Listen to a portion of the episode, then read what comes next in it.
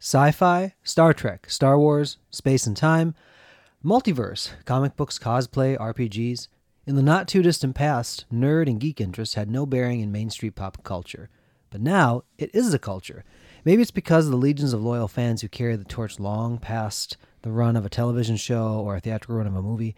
Maybe marketers began to pay attention to the wallets attached to the fans and began to craft something from a lot of feedback from these folks. In any event, nerd culture shaped the culture that's today and gave the greater world some of its greatest cultural and technological treasures that inspired a generation. Think on this and formulate some thoughts of your own as we launch out into the loop and discuss the rise of nerd culture on Curiosity Continuum.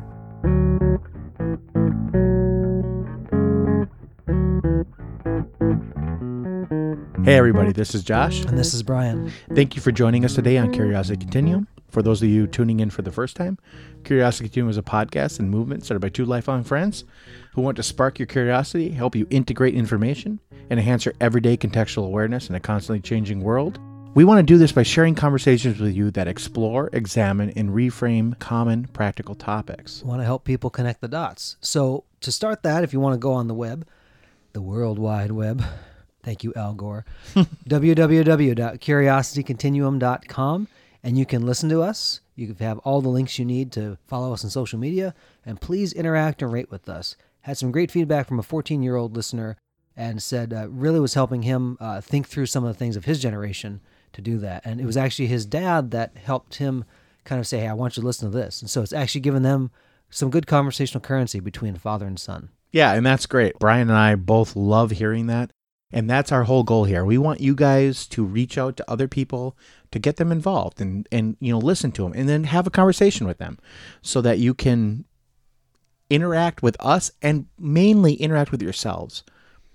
So today's topic is what is nerd culture? And it's more than just sci fi. But let's rewind the clock a little bit, probably till about 1980s or so. Okay. And um, there's a little bit of it when, when I guess the original series of Star Trek came out in the 60s. That show actually went off the air. How many seasons was that, Josh? 3. Okay, Three. so there was three seasons. Yep. And then 69 episodes. he knows this stuff. Yes. so that went off the air. But then there was, you know, the things that you saw there, like you look at the communicators of that time. There was a generation that l- loved the science fiction aspect of it. I mean, they had a- a view screen. That was FaceTime. Yeah. The communicators that turned to the first flip cell phones. Yeah. And the tricorders became what They had computer discs, the three and a half floppies. Yeah. That they would put in, you know, and so, so I mean, that was you know the starts of it really. I mean, it was started way back. I mean, way back. I mean, even Isaac Asimov. Or, I would even go back even farther and say that, uh, you know, Galileo and all them. I mean, they were nerds. they were nerds. Yeah. and they just they were not like beloved in their time. Afterwards, they became beloved. Yeah. Right. they had what they had was this idea where sometimes these were like the innovators and they were creative in a different way Right. you know not the artist up on a hill or something doing that but these are folks that like said what if you could do this and they were pushing the envelope of what they did i think when you got into the the 20th century and these ideas became more prevalent to like most other people you know it exposed other folks that yeah it's not just in a lab or somewhere Right. like in a government facility where it's all happening you have people Real people that you know Yeah. or or young children being Yeah. exposed to it for the first time to go, oh, what if we could do that? You know, and I I have to wonder out loud too how much like the space race and everything kind of informed that as far Sure. as people's desire to like what can human beings do? Sure, and un- unfortunately, Brian and I, Brian and I, were not alive during that time in the '60s, so we are old, but we're not that old. But we know and people um, that are that yeah, yeah, our parents, mom and dad, you guys. Um, so, but um, yeah, so I mean, these are the types of people, you know, that are in this like technological industry. That you know, they started out l- watching this stuff. I mean, watching Star Trek. You know, if you were like a kid in 1966 when Star Trek first came on, that must have really inspired you. If you were fantastic, you know, you wanted to look up into the stars and think about something. Yeah, and you had television and and such where you had this medium where you could put that out there again to like the general public and everything. The the folks that watched it then it's like, what if I could do this? What if I could do that? And as technology, I think, continued, it allowed those folks, as we became more and more reliant on technology, to be able to go, oh, so now it's been integrated into how the world works. And so now what happens is that the folks who maybe would always be in a, in a quiet laboratory or something are now doing things that are majorly inflecting what we do in business and life in general. And that that power shift was really important about what became to the fore of everything. Sure. I mean, these are the type of people that I mean, really, in reality, I mean, let's just let's just say it. These people were probably ostracized when they were younger. They were probably not like you know the inno- the innovators, the people that were like thinking of stuff that just didn't exist. And everybody's like, you know what? You can't. That's not. That's not.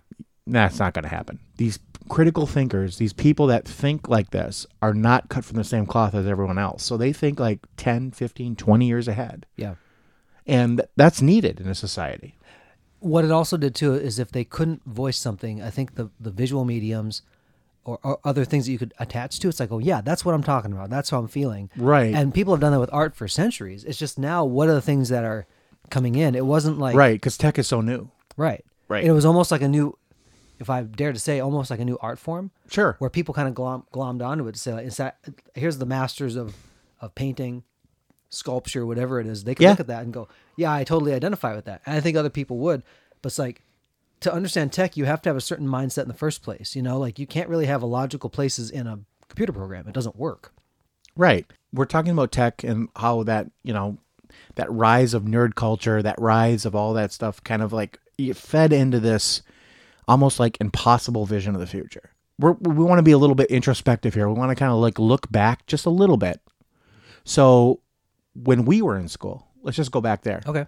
So we'll kind of date ourselves a little bit. We'll say we were in school in the 90s, mostly, mostly, uh, late 80s, early 90s. Brian and I met ourselves in like about 87, so 88, 89, somewhere around there. How was it back then when you when you like technology and all that kind of stuff, right? You were actually one of the main proponents of bring, dragging me into that. I know, world. I know. But how was You it know. when I did that to you? I enjoyed it actually because it was like, oh, this is kind of fun and entertaining, and you know, I loved reading, and so I was reading Mm-hmm. Right. Isaac Asimov and other great science fiction reader or writers at the time, and then when s- I, I watched Star Wars, but like when Sure. Star Trek came in, I kind of started paying more attention to. it. I started to read the books. I started to kind of understand because you had some books say, "Hey, this is I'm reading a Star Trek book" because we always have reading time in class, Right, right. You know, and it's like there's very few people that was were actually watching Star Trek in the school. There were some, Yeah, there were some. I mean, I think uh, honestly, like like Brian said, there's very few people in the '80s, late '80s, early '90s. If you were kind of into this stuff, this was kind of like ostracized from from the mainstream technology or the mainstream society, I should say. So you were kind of you were almost looked at like, and not in a favorable way. You were you were treated kind of like garbage by a lot of your peers. You were just like, you know, hey, uh, yeah. you know, this person like not like garbage, but you know, like Well, a lot of I think a lot of the folks who who like they just didn't understand you. and I think too s- th- those those uh, like particular shows or particular books or whatever like that were to people who weren't necessarily like like the super athletes. Right. They weren't like maybe like the super popular group, Right. You know, as much as like school breaks you up and like here's the cliques that go around. You know, like they all kind of liked they liked sports, they liked whatever like that. At least in the school that we went to, Sure. And so like I wasn't ever a super athlete, no. and and no. Josh wasn't either. And no, so I mean, if you look at me today, you will know I am not a super athlete. and yet Josh was picked before me and everything. It's like, you know, I was that guy at the very end. Go, ah, crap. You know, it's Yeah. like, Brian, come on, Brian, I guess we'll take you. we'll take you now. I mean, that's just kind of like where we're coming from. So when we see this rise of this, like everyone, I mean, everyone, what was it? Probably about the late, I, I don't even think late 90s. I'm thinking about early 2000s when Yeah. this really started kind of like coming into collective consciousness. Because we held on. Right. But I mean, like, not with just us, but with everybody. Yeah, I mean, what do you think? Around 2002, 3, 4, something like that? I think when we hit the postmodern era, there were things that were drudged into it Sure. that continued. Like even now, the even not nerd. Well, I guess some nerd culture things.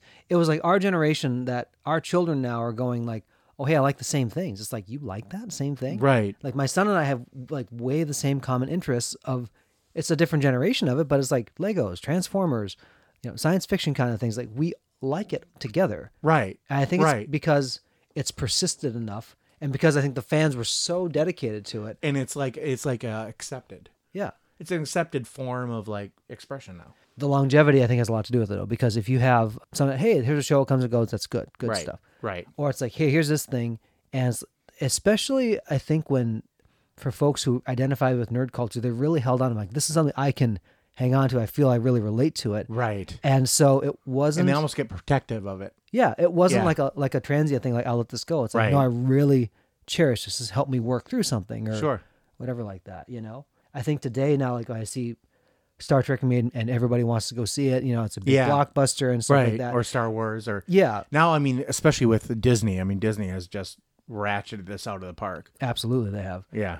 They have. They've been very masterful at saying like, hey, here's a group. How do we grow that group? Right. you know and so with that too i think because technology is such a part of everybody's daily life you know to imagine the future Sure. That's a With- with- technological- with- without technology would be like what? yeah or you think about you know we'll use Star- we'll continue star trek as example so you have klingons and vulcans and Other romulans other people. Oth- yeah other Yeah, people other yeah. races other They're different, different than you. combinations Yeah. yeah and now we live in a society that we are connected as a world and we're so diverse we realize that we're kind of living in another expression of like all the all the aliens and everything in the star trek universe almost were, were the way to bring in other things like when you had a, a Right. Like somebody that maybe not have your same view or same worldview. yeah or having same growing up Right. I mean, the example even Right. they had at that time in the original Star Trek, you had a Russian, you had you know, an Asian American, you had African American? yep, and the An African, African American woman. who was an officer yeah. on the bridge, which is Right. a really important thing at Right. that time. Yeah. You know, these ideas kind of pushed everything forward, and now we're living in that world where it's oh yeah, well, of course that is, but it was kind of imagined there first, Right. and so in a way, it inspired a certain group of folks to kind of keep pushing that forward. keep pushing it and maybe in that they ex- they just kept doing it like to their children and it just kind of helped you know let it go on Yeah. You also now in the day of the internet, you have more memes, and you Yeah. have other ways to communicate that's not verbal. yeah yeah we got a lot of area 51 memes today because you know but yeah but you're right no memes in general are Yeah. like a huge way of expression well, so if you didn't know how to talk well to people right back then, you kind of were socially awkward. Now I wasn't. I wasn't social. I was shy for sure, but I wasn't Sure. socially awkward. sure But when you could talk through another mechanism to help gather your thoughts, it used to be like you had to write a book or write a paper. yeah yeah But now it's short messaging, it's text, it's images. And somebody said, I couldn't maybe do that, but this picture captures well a that. picture you know is a thousand words I know. or probably more So they're saying quite a bit. yeah and it probably is it is reality that a picture is worth more than words so to me it's not really that surprising that memes became a thing That's true. i mean when you think back on it It became it became readily available for people to reuse. right and and because of the technology it's become easier for us to just say like oh we can just do this meme and then i can put these words on it i mean there's sites that do that Yeah. like meme generator and all that you can just put any picture you want or they have a bunch and you can just put whatever words you want on there I have this friend who works in tech. He does QA QC for a, a big company. okay And he said this. He goes, um, you know, when you work in tech, you are when you realize you. bit- Or let me start over. The people who work in like tech, and especially like we're talking about computer science and stuff like that, Right. They basically influence a world that doesn't revolve around them. He said when they realize that they either become helpful servants or petulant tyrants, because they realize they have the power, and so the power dynamic has shifted sure in that regard, which is a very different thing for business. It's very different for every other walk of life. i mean it's different for everybody Yeah. I mean, you know, I've, I've said it before, but you know, it actually happened. We took over, Brian, And here we are. and Google and Apple and Microsoft—they're Yeah. all ours. Yay! you know, or no? I yeah, but know. I mean, there's other things that come with that, but Yeah. it is pretty interesting It is. how that all happened. Totally. So I think the, the place to, to think about this is like, think about what some of the popular things are today that are really more tech centric, or they might even be like fantastical things like comic books. Like, you, Yeah, the Marvel universe. oh my gosh, like my friend ca- like ca- or bleh, collected comic books. Right. And it was wasn't ever like the thing. But I actually walked into a comic book shop with my son the other day because he wanted to sell some of his Transformers. Yes, Transformers. I love me some Transformers. He wanted to get rid of some.